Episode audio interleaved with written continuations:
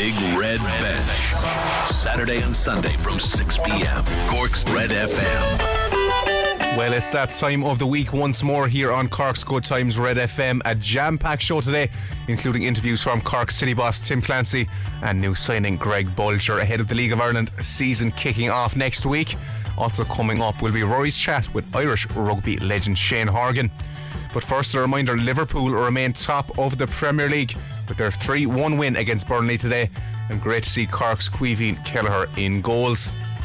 Hopefully, it will be a win tonight for the other men in red as the Cork Hurlers play Kilkenny in SuperValu Parky as, as it is now known. Where throwing is at 7:30. I had the pleasure earlier of catching up with writer John O'Shea, and he gave us a quick preview about the game. In around an hour and a half time, Cork take on Kilkenny in the second round of the Allianz Hurling League. Delighted to be joined here with John O'Shea. John, it's I wouldn't say it's a must win for Cork, but it feels like they need the win here more than Kilkenny do. Would you agree? Uh, you know, I think I think definitely after last week in, in Clare, I think you know going down to Park or SuperValu Chaoimh. You know, I suppose to give it the correct title, the I think the Cork definitely need a need a reaction. Really, you know, even the, the, the, never mind the Clare game. Do you know, even off the back of 2023 as well, have there, there's, there's a lot of optimistic noises around Cork as well, and you know, the, the, in terms of the project that Pat Ryan is trying to implement there and bring a couple of the, a couple of young players into the squad as well. So uh, I, I, I, and I just think there's probably aspects of the performance up in Clare last week as well that they want to put right especially things like in terms of the physicality, especially the second half. Um, up in up in Ennis, uh, Clare definitely had the had the better of um, things uh, overall. So I think they want to put it right and definitely in, in front of a home crowd tonight as well. Um, guess uh, ultimately, I know it's still only February, but you know, still just to, maybe just to give um, Cork hurling supporters and the, the Cork public um, stuff to be kind of optimistic about heading into the, the into the championship. Yeah, what do you think about the five changes he made? Um, it's Eoin and Rob Downey, uh, Conor O'Callaghan in midfield, uh, Luke Meade uh, as well there, and um, Tim O'Mahony yeah, you know, it's it's it's kind of it's a real the, the time of the end. You know, time with the league, how how do managers approach it? You know, it's a real it's a kind of not, not a conundrum, but you know, you know, there's a lot of things kind of to, to juggle up when you're when you're in terms of what what, what managers know in, in, in the modern game, like even for Pat Ryan and Cork, what, what do they want to get out of the league? You know, because even ultimately, like you're trying to to kind of find a, a, settled team, and then you're at the same time maybe you're trying to get a couple of results, so you finish in the towards the top end of the of the, of the group like as well, and then at the same time maybe you're trying to you know blood, blood a couple of younger players as well. You know, and obviously there's, there's plenty of talent in, in, in the Cork ranks from from the Cork, so like from winning three under twenties in in four the last four years as well. Like so, there's plenty of them. Um, you know, you're trying to get them a, a taste of senior level and then on, on top of that as well, obviously with the with with, with the with the Fitzgibbons and you know there's a real like there's a lot of are playing even at this early stage of the year. You're playing a lot, a lot of game time. There's a lot of things to juggle up. So like I think you know definitely it's, it's I'd say for Padley in terms of that you're, you're trying to just give Joe a bit more game time. So it'd be fascinating just to see how um, how things how they kind of click tonight against um, a, a, a Kilkenny side who you know under under Derek Lyng as well who, who, have aspirations of going a long way this year as well. You know. Yeah, but we do as well, surely. I mean, every county at, oh, yeah. at this level surely does. Um, what do you think about the goalkeeping situation between uh, Pat Collins and Brion Saunderson at the moment? Yeah, it's like it's um, it's a fascinating, kind of you know, um, but just for it's it's going to be. I'd say I, I, would imagine like with, with the league as well. The he, he you, you think he would kind of mix a match and give them both like you know in from the start. Like Joe Patrick Collins is obviously done like for, for the game tonight, and then yeah, I think like, Brion was playing, playing last night. Yeah you know, I think maybe like that. That's the way I, I, would. I, I would if it was me. You know, I'd, I'd, I'd, in my opinion, I think that's what he might kind of tend to do.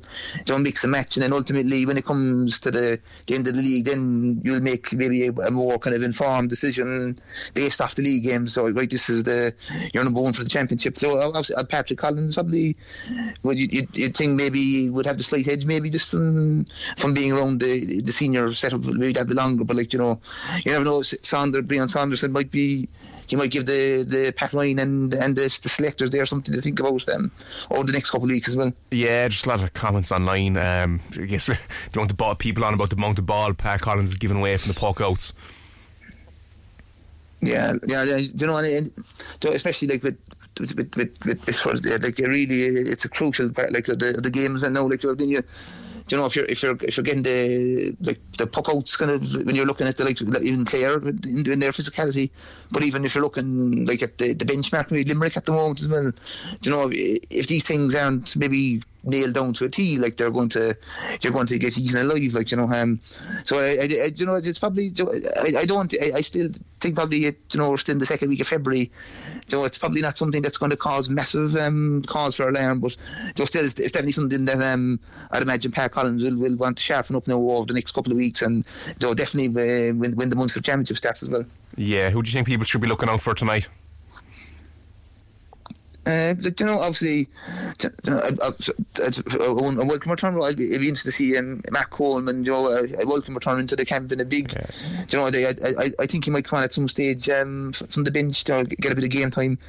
You know, um, like Patrick Horgan, like you know, obviously the to yet to get like you know, to be honest, if you're looking at a player maybe in terms of the greatest players to get to uh, or who, who proves deserving to win an All Ireland, but who's yet to win one, I'd say Patrick Horgan is rolled out the top of the list. Yeah. So obviously the younger lad Joe Owen Roach, there's uh, Eoin Downey, there, there, there's a couple, even Conor Callan as well. There's a couple of like it's it'd be just to see guys from the under 20s well step up into the senior ranks. There's plenty of, and there's a there's a there's a pool of talent there as well. You know, like um, Joe Ben Cunningham. You know, there's a there's numerous guys there. People who um who would be who would a keen eye and Cork Hurley would definitely um.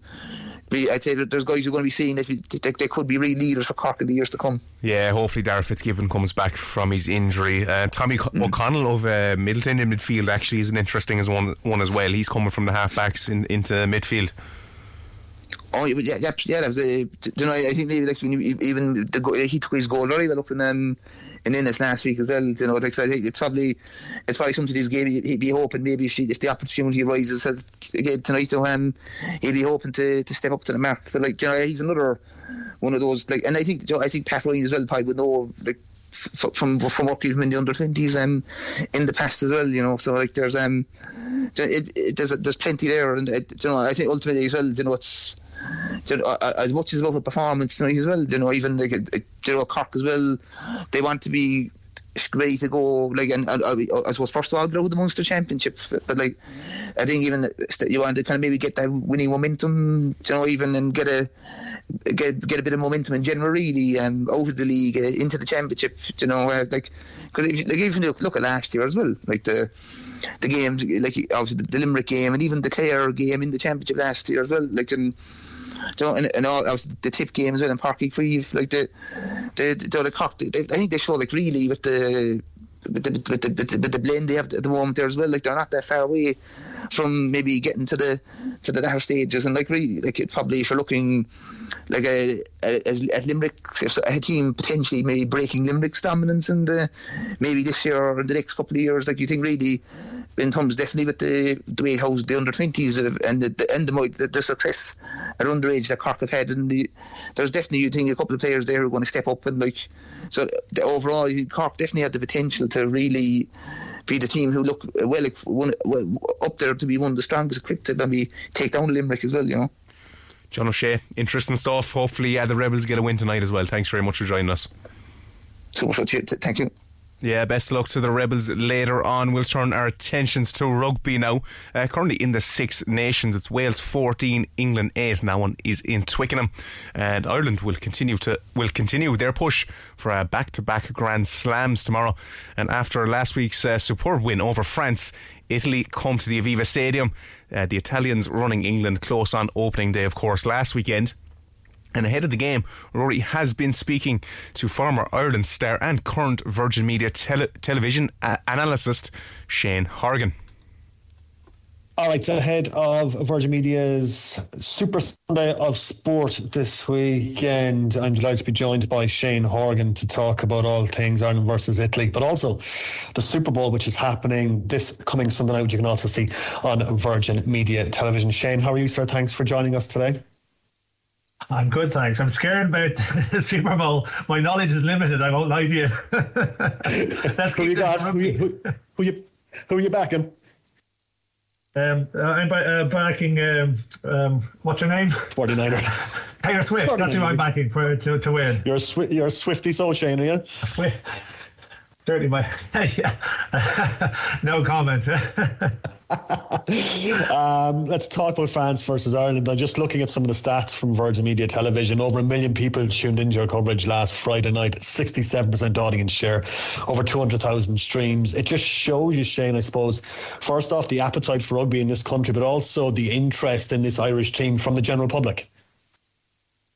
Yeah, it's, it's quite remarkable if you if you look at those numbers and sort of you know we saw huge numbers in the Six Nations uh, last year, and then sort of you know, even further again on um, uh, on the World Cup, and and you think in some ways, you know, there the World Cup there might be sort of a drop off, but it was, it was absolutely op- opposite. So I think you know, this Irish team is on a journey, you know, and you know, to, to some degree, you thought maybe that was the the end of the journey was at the World Cup and the disappointment that that um, that came with it. But but that's not the case. I think people see, you know, that there's there's hopefully going to be continued success. People love success, um, and um, you know, this Irish team continues to deliver. And, you know, while they continue to do that, I think we're going to, um, you know, we're going to see a, an increase in interest. And I think it's really heartening that the exposure that, that came with the World Cup uh, you know really seems to have delivered a, a continued audience into the Six Nations. And, and, that's that's exactly what you want from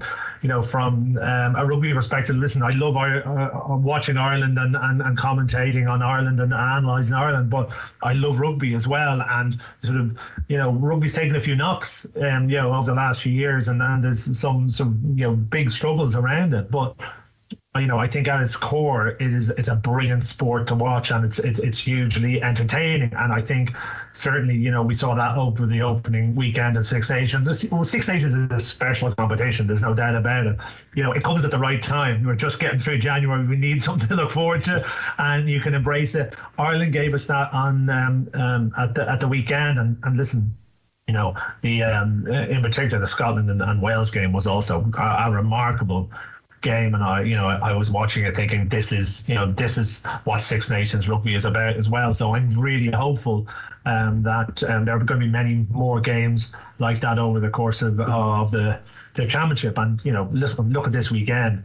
That Scotland France game is like stand out as well. It's going to be brilliant on the Saturday. Looking forward to how those two teams deal with what went on last week and this you know and with every six nations the stories that develop over the over the weeks yeah. Um, I don't want to say, Shane, that there was doom and gloom, I suppose, heading into last week's game of France, but a lot of pundits were backing France to beat Ireland, uh, especially with the game being played in Marseille. Were you therefore, I suppose, surprised by Ireland's performance and the way they took the game to France last Friday? Well, I was one of those, and, and it wasn't. It wasn't like I wasn't sort of doom and gloom, and it, you know, I, I do think that um, it is, you know, that, that thinking maybe comes from a historical context.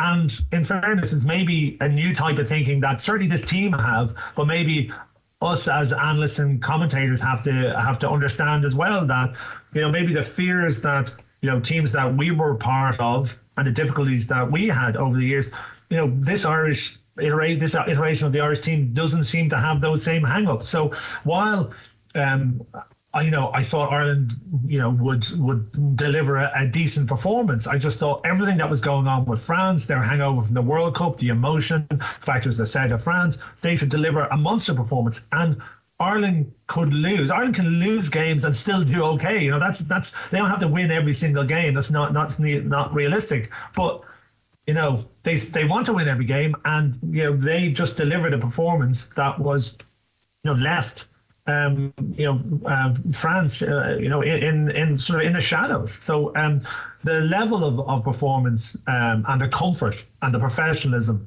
um, sort of surprised me to some degree in a in a very positive and, and, and welcome way. Certainly so, yeah. Just from a Cork perspective, for us here at Red FM, um, there was a lot of, I suppose, pressure on Jack Crowley's shoulders heading into the game as the heir apparent to, to Johnny Sexton at 10. Um, a couple of, I suppose, blips here and there, but overall a very, very solid performance from what looks like Ireland's num- new number 10.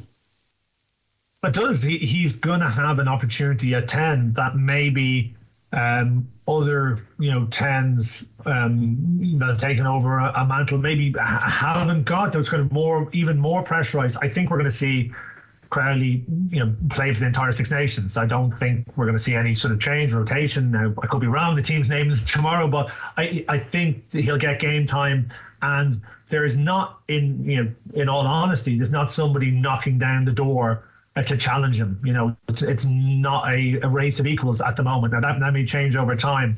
So that, in effect, sort of gives him a comfort that he knows he'll play Six Nations and probably the summer tours the starting ten. Um, is you're right. There was a couple of blips along the way. That is absolutely fine. You know, he's uh, he's a ten who hasn't got a huge amount of experience for Ireland. Um, you know, he he's allowed to have a couple of blips. It's how he sort of starts to eliminate those blips in the coming games. And we would want, you know, of course, he and the team and everybody wants to see sort of a reduction those sort of maybe low percentage options that, that he took on a couple of mm. occasions. Um, but while we want him to we want him to retain that spark and the ingenuity and the ambition that is the reason why he's playing and starting for Ireland. So um, but what impressed me most was his resilience after those mistakes. You know, you're in the south of France. It's kind of a new environment for you. You're the boss of the team. Um, first proper Six Nations start in, in that way, and um, you know your head could go down, but it didn't go down for a moment. And actually, even in between mistakes, he was doing very positive things. So, does he have a you know um, areas of his game that he needs to work on? Yes, he does. You know, and um, you know, can he eliminate those mistakes? Absolutely, and I think they're relatively easy to eliminate actually. Um, but what he has is a, is a resolve and resilience that's actually quite hard to learn. So he's got that in him already. And, you know, I always, you know, my, my mind always goes back to the um, the semi final against uh, Leinster uh, for Munster and that dropped goal. And that just showed the sort of character that he has and the bottle he has. Um, and, you know, that I think has driven him into Ireland and will continue to be sort of the cornerstone of why he'll be given the opportunity to, to prove that he's he's rightfully Ireland's number 10 over the next uh, number of games. And another chance to show why this coming Sunday against Italy, which is live on Virgin Media Television. Um, Italy ran England close last week. Uh, they are getting better and better, and I suppose they're not the pushovers that you could say that they were in previous years, Shane. It's hard to know. It's really hard to know. They have a new coach that's come in. He's he's thinking about sort of like playing slightly more pragmatic. Um, but there was definitely ambition in, in what they were doing, especially at scrum time. They had a you know a couple of really good offloads for tries, and they were impressive.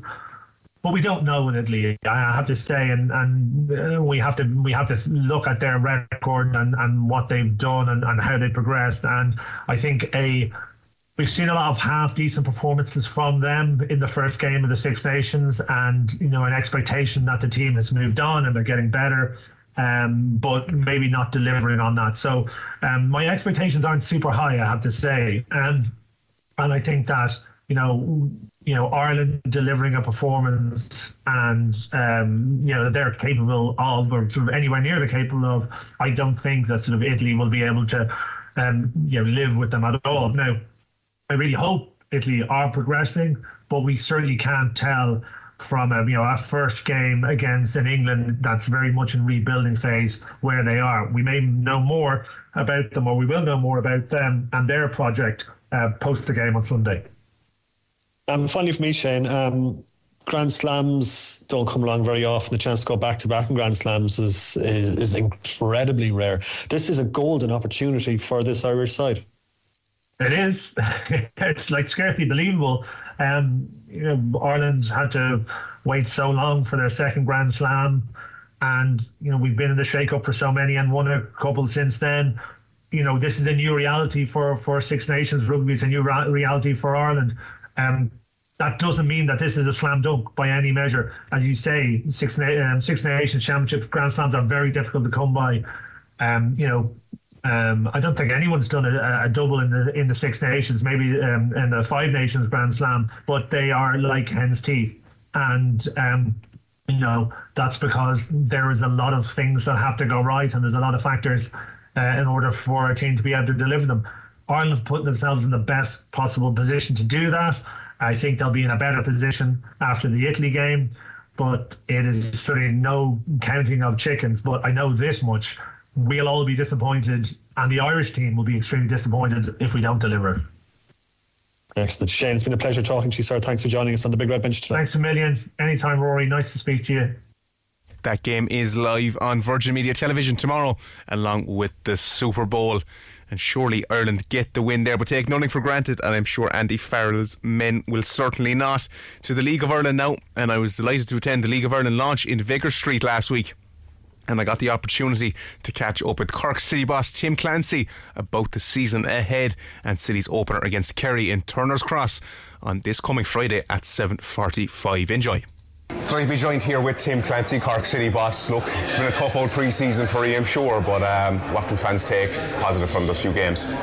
Yeah, listen, um, it's been really good in regards to it's a new group together. Um, we've had some good run-outs against really good opposition. Uh, we've lost a few games in pre-season, which was out of our control. Obviously, we lost the Derry game, we lost the Douglas Hall game, um, and then we had to we had to lose the Sligo game unfortunately because of uh, the change of venue for um, the Shells game was moved to Dublin and we couldn't do two uh, sorry three away trips in six days so that part's been a little bit frustrating but um, all otherwise uh, the training and all's going really well and we can't wait now to start the season next week. Yeah and uh, so personally for yourself. How's um, life uh, adjusting into Cork yeah it's been brilliant. Um, listen it's, it's a huge huge club so um, it's absolutely privilege being given the honour to, to manage uh, Cork City so um, we're really, I'm really excited, looking forward to it. We've had a good pre-season now. Um, we've avoided injuries uh, in the long, long part of it. Um, so yeah, listen, it's, it's, just the last week now gets a bit itchy to get the season started. The squad depth is that a bit of a worry? We seem to be lacking that standout number nine at the moment, or is there anyone that's going to step up no, into we've, that role? We've also brought Nathan uh, Wood in from Newport, who plays through the middle or off the side. So himself and Murph. Um, we've got young Jaden Umeh who can play up there as well, and I think. I think fans might be a little bit uh, reluctant or hesitant with the with the with this, the squad at the minute, but I don't think they realise how good and talented the young players we have at the club, and I think that's going to be evident throughout the season. And um, when you have the likes of Jade and you have uh, obviously a massive talent in Jade, and a lot of clubs are looking at him throughout Europe. I think Cathal O'Sullivan um, is going to be one that's going to really stand out in the country this year. Um, I'm really, really excited with Cathal. Uh, I've worked with a lot of good young players previously with Sam Curtis and Adam Murphy and Luke McNally, William Hondermarck. Killian Phillips, lads have had a uh, really good good career so far and good moves and I think Cathal is, is right up there and I think um, the impact he's going to have this season is going to be massive. Obviously Umeh, an incredible talent, but is that not a lot of pressure on 15, 16 year olds? No, listen, we'll manage we'll manage Jaden. He's 15, he's, he's going to be 16 in March. Um, physically he's very good, um, an unbelievable talent. He's uh, doing really well in international football as well, and I have no doubt he's going to have a massively uh, successful career. Um, and he'll probably want to follow in the path of his, his, older brother Franco. So that's one that we'll manage this year, and it's uh, it's again it's an exciting project for the likes of uh, Jaden as well, and he's going to have a huge impact this season as well. Ben, Benfica was the one rumour. Does he have know, notions going to England, or would he prefer um, maybe? I listen. I think I think Jaden at the minute is just concentrating on Cork City, um, and I've no doubt when, when he's 16 and the next window opens, he's going to have multiple options from across uh, various countries in Europe, and, and, top top teams will be after him because he's a he's a massive talent. He's a, probably the standout talent at that age himself, and Mason Whelan maybe at that age for. Uh, um, in the country. Uh, so yeah, I'm sure he'll have loads, loads of options and. Um, but again, he's concentrating on Cork City first, and he wants to get that right. And listen, who knows? We might hold on to him for for uh, a couple of seasons until England opens up. Yeah, Jack Doherty's kind of lauded as the marquee signing we have this year. How's he uh, adapted into the team? Jack's brilliant. He's uh, he's obviously a lot of goals in, in Jack. He's a very talented player. He's um, experienced at this level as well. Um, he's in full time football now, so he hasn't been in in a while. So um, yeah, it's it's a it's a really good opportunity for Jack as well. Um, he's settled in really really well, and again, I think uh, he's the type of player that the fans are really going to improve or sorry uh, enjoy. He'll improve the, the squad and he's a, an older head now as well himself. Greg Bolger, um, Sean Murray, um, Cian Coleman. We've got a few older heads now as well, and it's a good mix with the with the youngsters as well. Yeah, is there any news in the captaincy for the year? Yeah, Cian's going to be the captain. He was the club captain last year. Um, I don't think it'll have any effect on, on Greg. How Greg will be, he'll be the main leader in the dressing room, which he has been in, in every cl- uh, club he's been at. So, um, but again, there's like captaincy is it's something that's on someone's arm. It's, it's not really going to be any different to what's uh, happening on the pitch. Um, and again, it's it's one that we look at. I've, I've done at previous clubs where I've had uh, Chris Forrester as sort of a, a vice captain, and I gave it to Joe Redmond instead of Chris. Nothing got to do with Chris. It was more to get something out of a younger player. Uh, and I was similar at Drogheda when I took it off Sean Brennan and gave it to Jake Hyland as well. And it could be a similar situation this season where you want other players to step up and, and, and add to their leadership skills as opposed to just always being the same characters. Yeah, have uh, cities finished signing players? No, we should be getting another another uh, centre back in anyway. Um, it's definitely something we want to get in, and we still haven't used all our loans, but um, another centre back will definitely be in the door uh, in the next uh, few days, hopefully. Injuries was something that really killed us last year. How do you go about negating that, especially in poor pitches, unfortunately, in first division? Yeah, it's, not really the, the, the pitches throughout the season should be okay. It's just very difficult with uh, where we're at when it comes to um, pre-season. We're doing it in the in the worst period in the year for, for clubs in Ireland. Um, and that was the biggest worry with the Wilton game. It was, it was so early in pre-season that the lads had only been in about six, seven times. So um, we played the young lads, and unfortunately, the biggest fear happened when one of the young lads has probably done his ACL, which is going to keep him out for the guts of a year. And it's probably a little bit early in pre-season to have that game where if it had been, let's say, Greg Bolger or Sean Murray, one of the experienced players, it would have been um, a big, big blow for us. So um, it's navi- navigating our ways through uh, pre-season on astroturf and then playing games on heavy pitches and that's sort of where you can pick up the, the muscle injuries. But listen, we're, we're in a good uh, good place at the minute and we just can't wait to get the season started. Uh, what, what can fans expect from the season ahead? I just think, like, listen, I think the biggest thing they're going to get from it is the, the talented young players. Um, it's going to be huge. Um, genuinely, I've mentioned there, um, Jaden and Cathal are probably the two more uh, well-known ones, but there's there's Matty Murray and Matty Kiernan and Josh Fitz and there's Aaron Healy. There's a lot of really, really talented young players at the at the club, and um, I think they're going to have a big impact uh, on the season. And again, listen, we want to play with uh, a lot of uh, energy going forward, um, and it's just getting the right balance then of, of making sure we're, we're steady at the back as Yeah, the open training session one day, that looked like a bit of crack. Uh, how was that day for you? Yeah, it was really good, and again, it's frustrating for the fans because we lost the we lost the game against Shelbourne on um, Saturday. Supposed to be in Turner's Cross, and uh, Just on that, by all accounts, the second half performance was far better than the first half. Was there anything you did at half time? That, Uh, listen, we changed we changed formation at half time as well. I think because uh, Greg was uh, had a little niggle and he missed the game, and uh, Cian Coleman was, was resting something as well that we were probably short in the centre back area. So we changed formation a little bit in the first half, and we hadn't really worked on it. Uh, Conor Drinan and John O'Donovan were were playing as well, and they've missed the first two and a half weeks of pre-season. So again, um, it was a little bit difficult for them, but uh, Shells are quite a good team. They're well drilled and, and they pick up little tricky areas. But when we changed formation to possibly the, the formation we'll be going with this season, um, second half we, had a lot more energy and we were able to get close to Shells. And um, yeah, again, it, it, it, it was pleasing second half, but again. Pre-season about not picking up injuries. Uh, Mal tweaked his hammy, but he should be okay, and uh, that's the main thing. Yeah, and I suppose, geez, what was I going to say there? Coming in, a lot of fans are going to have huge expectations on going up the season straight away. Is that a different type of pressure than what you're used to with another club? You know, just kind of No, not at all. It's not. Listen, it's a privilege. It's not a pressure. I've said that previously. I said pressure is parents waking up and uh, not having bills or money to pay bills and kids going to bed hungry. That's pressure on, on people. It's not football. It's a privilege to manage Cork City, and it's something that um, I'm uh, hugely grateful of giving me the opportunity for. And um, there should be there should be expectations and. Uh, so-called pressure, um, and that should be the case because we should be aiming to win the league this year, bouncing straight back up, and that's the plan. Yeah, Tim Clancy, thanks so much for joining me. Cheers, thank you. Great stuff from Tim. Best of luck to him throughout the season. A big season ahead for Jaden Umeh, it looks like. You are listening to the Big Red Bench on Cork's Good Times Red FM. Dan Casey with you for the next half hour with interviews from Cork City women's boss Danny Murphy, as well as chat with men's signing Greg Bolger and Cobh Ramblers Cian Browne. You won't want to miss these. We'll be back shortly. The Big Red Bench. Saturday and Sunday from 6 p.m. Cork's Red FM. Missed the show? Grab the Big Red Bench podcast at redfm.ie. Cork's Red FM. Welcome back to the Big Red Bench. Dan Casey here in the hot seat on Red FM. Following on from my chat with Cork City men's boss Tim Clancy, there was also plenty of interesting conversation had with women's gaffer Danny Murphy. Danny Murphy, how's pre-season going for you? Yeah, been good, really good. Um, girls have come back in really good shape, so made my job a lot easier. Um, so we've been able to go more straight back into the football side of things, and it's been brilliant. I mean, we we asked them to do a little bit more than normal in the off season, and uh, the girls stuck to it, and they they want to improve, they want to get better, they want to they want the club to achieve more and they want they want to be higher up the table and yeah. they understand the work they've got to put in off the pitches what will get them there and they've really bought into it and they're trying to do the right things. Just from looking at stuff online, it seems like strength and conditioning is already a huge part of their season this year. Is that fair to say?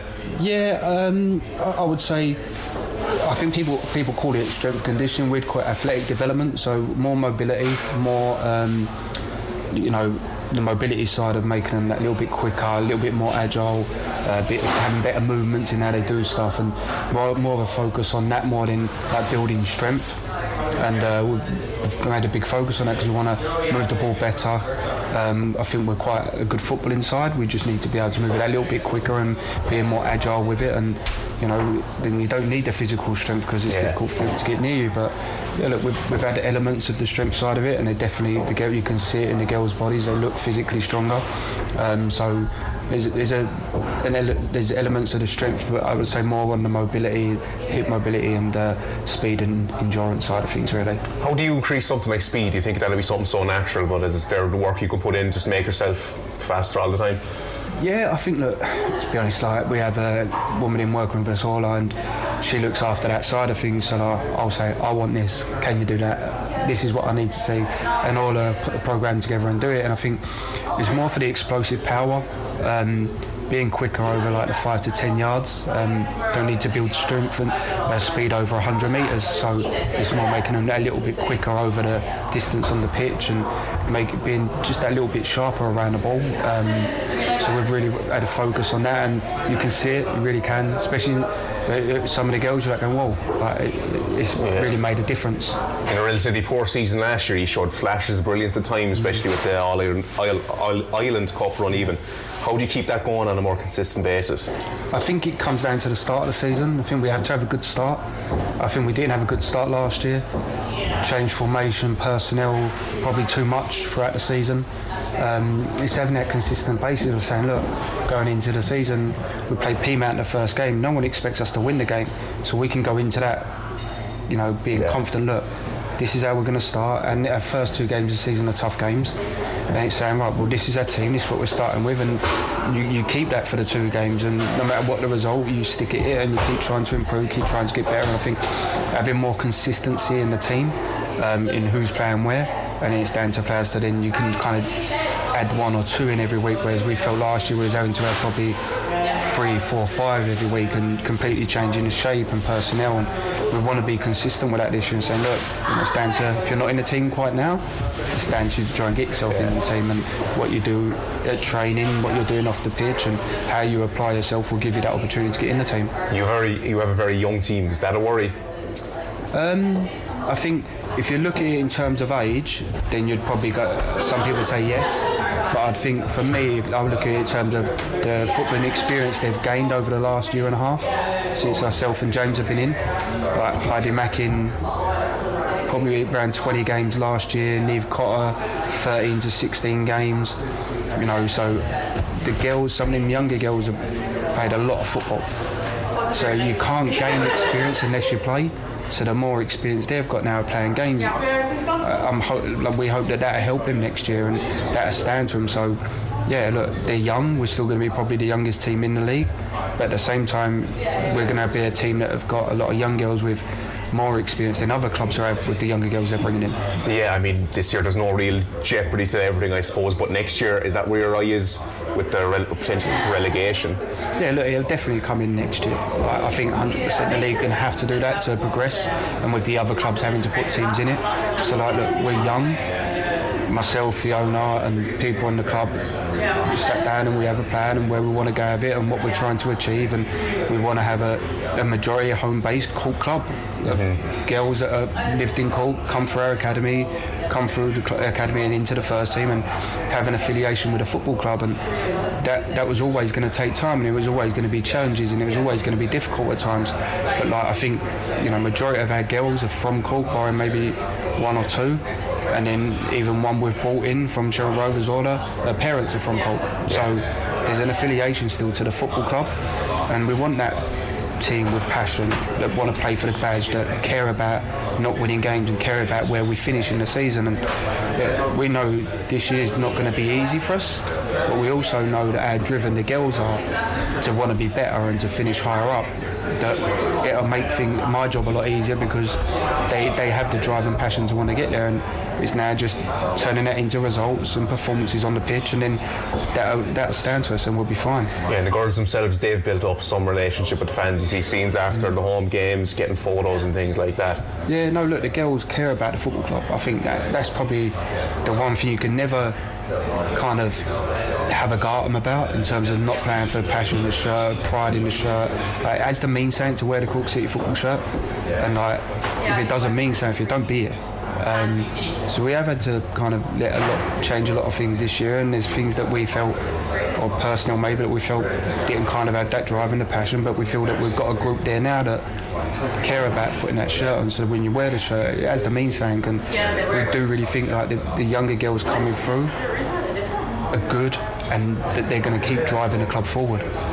Yeah, so you're happy with the squad you built this year, that they're determined, they're focused on the football aspect only. Yeah, no, they definitely are, and like they're determined on making the club better. They all want to, they want the club to have success. They want us to, to do well. They're not just here and happy to be here. They actually, some of them have their own individual goals of like wanting to go and play in England or making international camps and being in a home base setup or hopefully making an international, full international cap. And they've got drive, and I think there's more drive in the team than has been in the team in the years since we've been here. Yeah. And that drive will only help us because if one girl's got drive and the other girl's quite not there in that game, that they can pull each other along and hold each other accountable. And that's something we've always kind of been pushing with them, and we've definitely noticed it within training as the group that they are holding each other more accountable and there's more drive within the group.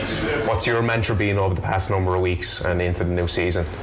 I think my biggest thing, and I said to the girls, is look, this is how we're going to play, and this is what we're going to do, and this will be our style of play, and this is what it needs to look like when we have the ball, and this is what it needs to look like when we don't have the ball, and it don't matter who we play against, we're going to go out, and that's how we're going to do it, Yeah. and we're going to we're going to have pride in the jersey. It's going to mean something, and every performance we're going to give 100% as a staff and as players, and we, we've had it since the end of last season, like the gym, doing the gym in the off season, doing the extra running, doing the extra classes, and it's there. And I think now we've got to start to turn, be more consistent in performance for periods of the game, um, playing over 90 minutes and kind of not 60 and 80 minutes. And then if we can start to be more consistent over the performances, I think then in one game, if we can do it for longer periods in a game, then I think then we'll have the consistency over five and six games. We're still going to have days where it won't work because they're young. There's still going to be times where games ain't quite going our way and we don't know how to get through it. But if we keep trying to achieve what we want to achieve, then I, I honestly do think that we can get to where we want to get to. Yeah, do those messages have to be relatively simple because the players are so young and things like that? Um, look, not not really like in terms of like they're not the brainiest and they can't do it. It's Yeah. point of that we want things to be really basic, really simple, and we want to we want to play in a certain way, and we want them to, everyone to have an idea exactly, no matter what position they play, they know what's needed, or if I'm a left back or I'm a right back, and what I need to do to help support my centre back or my midfielder or my right forward or my right winger or my goalkeeper, and like having all them things and be really clear in the identity what we have. I think that we have that now um, and we're still working on other things to help them and improve. And I think that the biggest thing is the girls know we want them to do well, and we want to help them improve and get better. So like they also want to help the club improve and get better as well. Yeah, and I suppose just on the one thing, Tur- Turner's Cross, you were kept away from there a few times last season. Bishopstown was nearly the home s- stadium at cer- mm. certain points. You hope to get away from that a bit this season? We won't be playing any games unless they're at Turner's Cross. So with the MFA and the FAI and the club, they're going to have to make sure these things don't happen, and we can't be having being told that this is our home stadium and then we can't play there. It, and the FAI will have to have a bigger role to play in that. Um, look, at the end of the day, we don't own the ground, and we have to respect what their decision if they feel the pitch is not quite ready to be played. But we also, if sometimes I'm like, if that's a men's game, the game will go ahead. Yeah. So we have to be more with the FAI have to be put their foot down a little bit more and say no look it has to go ahead and it has to be played and if it means the game has to be cancelled then the game has to be cancelled but it's not moving it out to Bishopstown because 100% here that will not be happening this year Yeah, because the facilities, I mean, the jump, like if you're bringing a, a young kid to Turner's Cross or Bishopstown, it's light and day. But it, look, it's not it's not good on us as a team. It's not good on us as a club, and it's, it's certainly not good on the league. From an advertisement point of view, of trying to bring money in and get people to come and watch games and advertise and watch it on TV. You wouldn't want to watch a game at Bishopstown. Like people are paying money on TV to watch the game, and when you're playing and it's the quality is not great because of the quality of the. It ain't even the pitch. It's just that the whole environment around it probably doesn't make the game as attractive to players to play in. So we don't want that.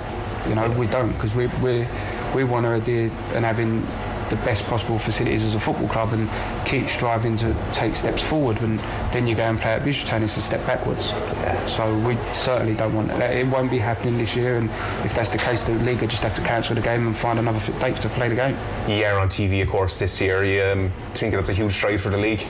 Yeah, it's massive. I mean, look, we haven't since I've been here and since the league it, to have a game on TV. We've been the club that have never had one.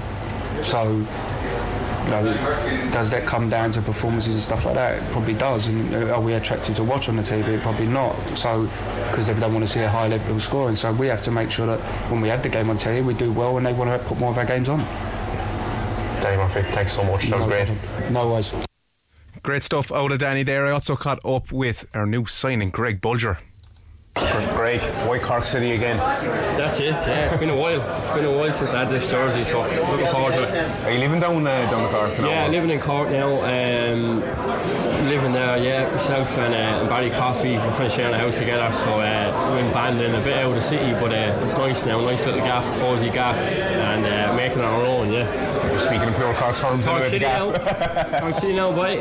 I suppose looking back at the memories you had in 2016 and 17, what was the real standout for you? Um, yeah, there was, I don't- to be fair, we had a lot of good nights. Obviously, the European, or the two years I was there, the European games, um, seeing a full cross was, was, was amazing. Um, just every game, every game was, was, was massive for us going, going to try and, and pip Dundalk that year. Um, so every game was massive. But I think some of the games, some of the European nights, Genk and stuff like that, playing and playing out in Sweden were, were great times and getting the fans to travel travel the country, travel Europe basically. And um, but look, there was many many a night. Um, one sticks out. Probably the European nights were the best nights. Yeah, what about that Seanie Maguire goal? That was uh, that was a special one. Yeah, there was there was many Johnny Maguire goals, True. um, and when he left, then uh, we, we missed him that, that year. We won the league, but um, yeah, no, it's obviously Seanie's gone on to have a great career, and there's been a lot of lads that have had great careers from that, from, from that team. Um, obviously, I'm probably the only one back now that that was playing playing then, and that's the difference. It was, it was mad. You think about it, you look at the squad now. From the last time I was there, it was all like established players and men, and obviously the game was getting younger anyway. But um, a lot younger squad now, and probably only one one old fella. What, what are the major changes you've seen from your time in 17, 16, 17 to now? Yeah, well, I think that's. I just touched on it there. Like just, just not, not to show the quality of players, we've, we've a good quality squad at the minute, but just seeing, like I said, you had your Alan Bennett, Kenny Brownes, Mark McNulty's, were all established men. Um, now it's, it's a lot younger. And um, it's, it's good to see me looking at personally, like seeing there's lads there anyway, it's like 16, 17 starting their careers in the League of Ireland, and, and um, there's some top quality players there in the underage, and I think they'll have good careers. So it's for me looking down, being the older statesman, looking down and seeing them how, how they are starting their careers, and I think they'll go on. There's a few have a right chance to have a really good career here, here in Ireland or abroad. So just for me, looking down at that and seeing that is is, is, is nice, you know. Yeah, maybe it's something we lacked a bit last year, but people being vocal in the dressing room. Is that something that's going to happen this year, do you think? Yeah, look, I, I don't know. I can't speak on what, what way the dressing room was last year or anything like that. But look, I'm I, I, first of all, for me, I, I try to lead anyway by just my actions on the pitch, being out on the pitch and being a leader that way. Um, obviously, quite vocal and stuff like that. But you need, like you look at now, you look at all the teams. You need three or four lads leading it, and just you look at all the teams around the league, and I'm sure it's the case where you need three or four lads leading it. Um, there's like four captains for all the world. Um, a lot of teams do that now, and we need we need as many we have. We have a good few down in Cork at the minute, like Muzz, Cian Coleman, uh, Sean Murray's been Muzz, myself, just lads there, Barry Coffey and stuff like you know. And you, you, need you need more than one lad to be leading it, and uh, I think we have that. Um, and I think, like I said, for me personally, I just want to lead by my actions on the pitch. Obviously, try and try and say what I need to say in the dressing room or whatever. But uh, first and foremost, play well, look after yourself, do well, and lead that way. Yeah. What were you thinking when you were looking at Cork City last year? I know you had your own season to worry about, but when you're looking at a club like that going down the way they did, what were your what were your thoughts on it? Yeah. Um, look, I, obviously I was soft spot for Cork because I done so well there when I was there, and we had a great year. Two years I was there, and obviously I loved my time at the club. So obviously I was on the other side of it with Sligo last year. You know, we were kind of like there was a time there where we were, we were down in it. So obviously didn't want Cork to go down personally, um, but the main thing for, for me was Sligo and, and staying up. And uh, so you're looking at it there. It's tight. The, the, the divisions were tight, you know. So. Um, probably three or four teams there that could possibly were fighting out for it, and uh, just didn't want Cork to, to go down myself personally, just yeah. for being there, knowing the club. But uh, I couldn't, I can't, I can't really say from my side because I was just in my own little bubble worrying about Sligo Rovers, you know. Not to be too rude about it, but I mean, 16, 17, you know, the FA Cup and the league, and then now you're just in the first division. Is that a bit of a wake up, wake up call for yourself? Yeah, like, like I said, it's for me. Well, for me, Cork. Yeah, look, I haven't really took that in now at the minute. I've just been down here for the last what three, four weeks, and all I'm concentrating on is getting fit. And um, you kind of forget at times that we're in the first division because we're just our focus is on getting fit and trying to get a style of play going and stuff. But um, obviously that's where the club's at at the minute, you know. Um, and it is what it is. Um, whatever for whatever reason over the years, I don't know. I can't really comment on it too much yeah. with things going on in the background, squads, whatever. Um, but I think this year now it's it, there's a good positivity around the place. Like I said, I can't speak for last year what way it was, and um, it's a case where that's forgotten about. There's no talk. New manager, new players. Obviously, a few kept from last year. Uh, good young lads, so it's all positive, and uh, we'll hopefully have a good right season. Obviously, Tim has brought in a good few his players that he wants, and knowing Tim the way he operates, he'll want to play attacking football. On the look, there's different ways to win football, but we want to play free flowing, good football, and that's the way we're going to try and do it. Yeah, what's Tim like as a coach? Yeah, no, he's very good. Like I said, he's uh, he's been very good with the young lads. He wants us to play the right way on the like playing through the thirds and all that, getting our creative players on it and trying to score goals. Obviously, you look at results in pre-season, which you shouldn't really. It's just from a fan's point of view. Um, it's all about getting partnerships, building partnerships between players, um, working really hard in training. Um, I wouldn't look into the results too much. It's all about all about the first night against Kerry. So, um, but I think there's loads of goals in our team, and um, I'm excited. Jaden Umeh, big expectations on his shoulders. How's uh, who's he getting on? Yeah, no, Jaden, Jaden is Jaden is good. Like I said, there's there's two, there's there's Jaden, there's Cottle, there's Josh, there's there's young lads there, young young. Uh, I think Matt Murray left back. There's there's top quality lads that are going to affect our first team, you know, and they're going to be given the chance if they're doing it in training and if they perform on the, on the on the match nights. So uh, with Jaden, yeah, there is. Look, it's a case because he's still young, and will he be starting for us? Know. Um, will he be involved? Definitely. But um, he's, you can see the quality in him. Uh, he has loads of good attributes that you see straight away for a 16 year old. So I think uh, he's in a promising career ahead. Just, just talking to Tim there, I think he probably will be starting on a few occasions yeah, at, yeah, yeah, at least. Do you think he's going to go on to have a huge career in Europe? yeah, well, look, I think that's up to him. He has the ability. Like you know, he's still young. You can't say yeah and no because um, you, you, just don't know in football what way things work out. But uh, he has a right chance, and it'll be one where Tim and, and the staff, myself, if I can give a hand, uh, will be trying to help him as best he can, and it's up to him then. But um, the potential is there, and I know loads of clubs around Europe and all are looking for him, and I'm not sure what the story is there in terms of obviously with Brexit and stuff, and but um, he has um, he has I think he has a bright future ahead of him. Yeah. Yeah. What are your own expectations of the season ahead for yourself?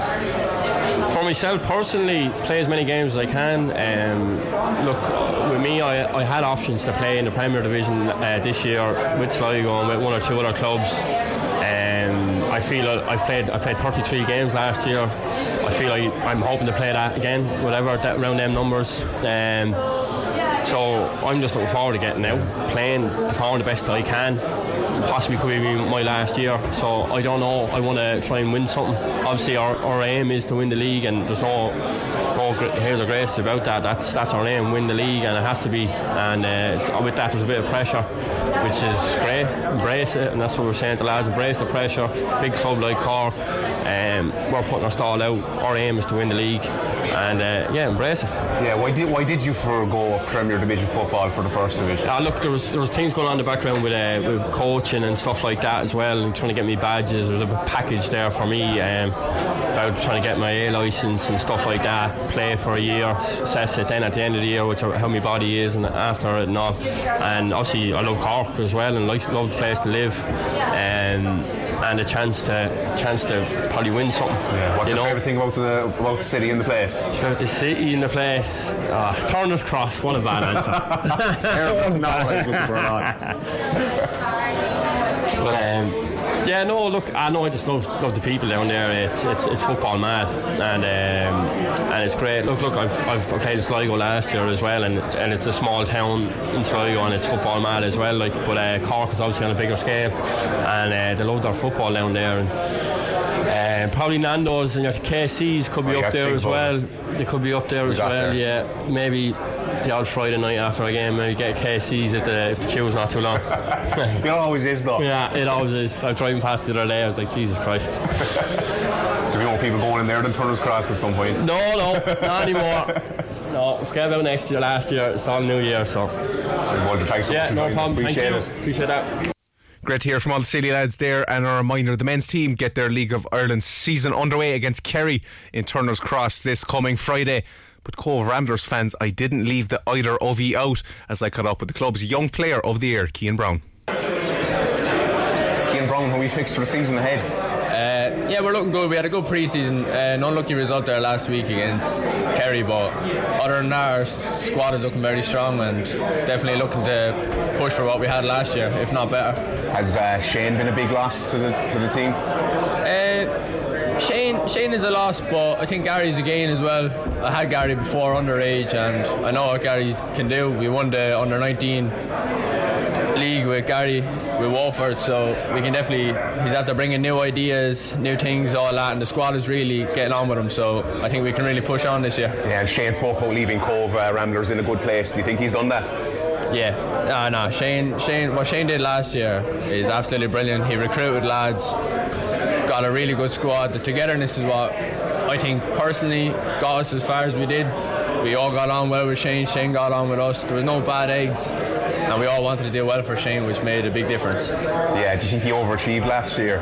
No, no. I think um, on that final night in Turner's Cross, I think there was no reason why we couldn't have won that game. We won, we bet Waterford down the RSC in their home ground, and I backed ourselves that night. And unfortunately, look, they just got that extra time goal, and they're a full-time team. We're a part-time. Yeah. We train Monday and Wednesday, so to be able to take a full-time team that far, there's no reason why we couldn't beat anyone. Yeah, if Wilson gets the goal, it's potentially a totally different story. That's the way it goes. But he's still a bit gutted over that one. Yeah, I think about it here and there, but that was my first year at League of Ireland men's level, so to have just that experience of playing in the playoffs and such a big game in Turner's Cross is brilliant for me. But I'd like to definitely do it again and hopefully go one further. One Ramblers player, the young player of the year uh, last season. Is that a bit of pressure uh, coming into this one? Uh, nah, look, it's brilliant to win, but I just try to stay focused now and see what I can do for the year. And it's more focus on the team and try to do well, but to have that acknowledgement is is very nice to that players voted for me and fans. Yeah, obviously a lot of the, the star men were um, poached by our clubs this year. How do you think he'll cope in this season? Uh, yeah, look, it was obviously the lads gone. They're all gone doing full time stuff, and you have to respect that as well. Look, in League of Ireland, things chop and change every year. So, but we're after recruiting well. The young lads on our team are pushing on now, and I think we can challenge again just with what we have. Yeah, what's it like being a part-time footballer? What's uh, your other gig if you have one? Um, I, I like it because during the week I work in the arena where Waterford train every week, so I see them. I could make their coffee some mornings and stuff like that. So How does that one go down with you? uh, last year I wasn't great now.